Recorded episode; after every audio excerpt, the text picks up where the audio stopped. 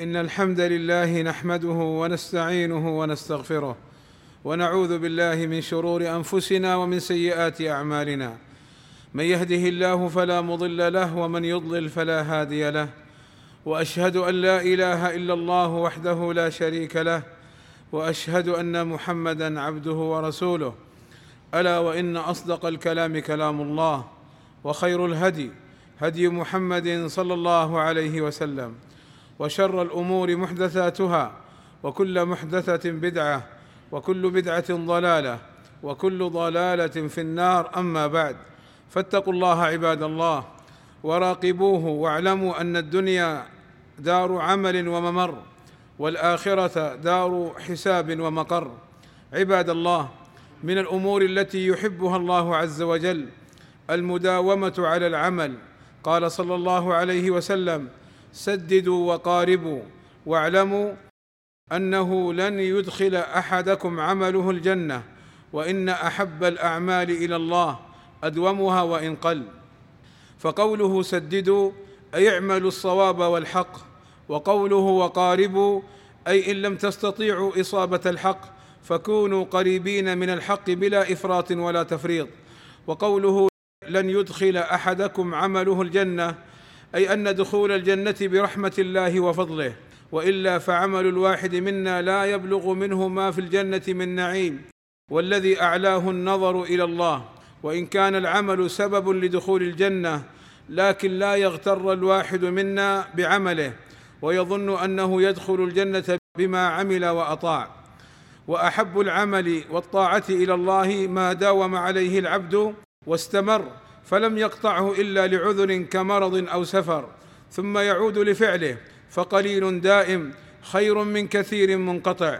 ومن الأمور التي يحبها الله عز وجل إتقان العمل. قال صلى الله عليه وسلم إن الله تعالى يحب من العامل إذا عمل أن يحسن.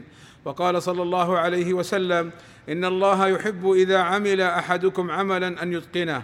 فإتقان العمل أن يحكمه فيأتي به المسلم على الوجه الصواب دون إخلال أو تقصير ما استطاع إلى ذلك سبيلا.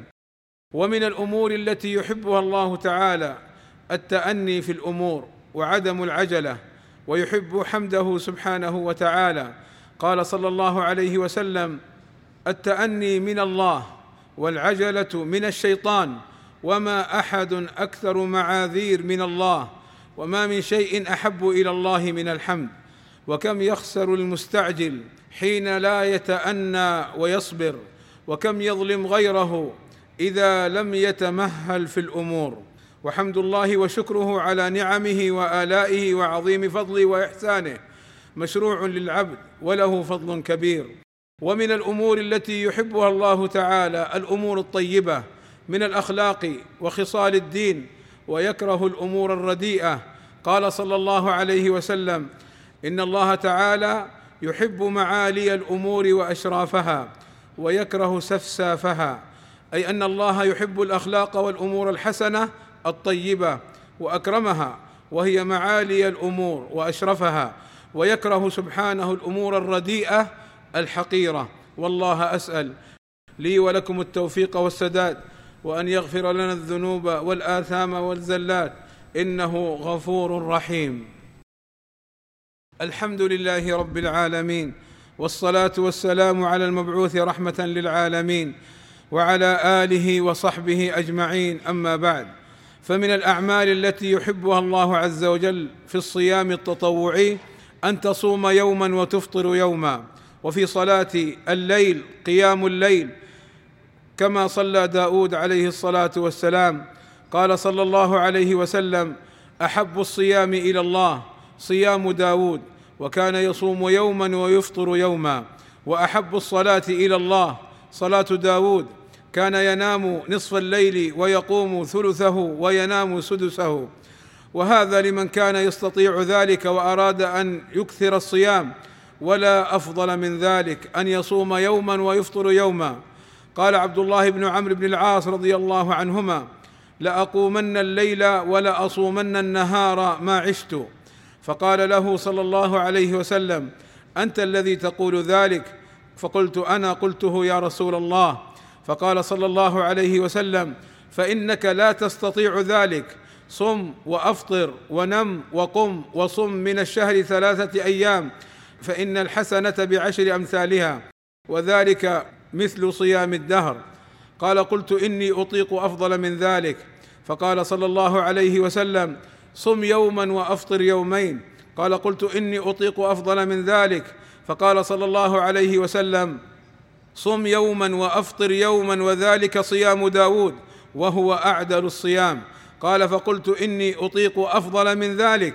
فقال صلى الله عليه وسلم لا أفضل من ذلك.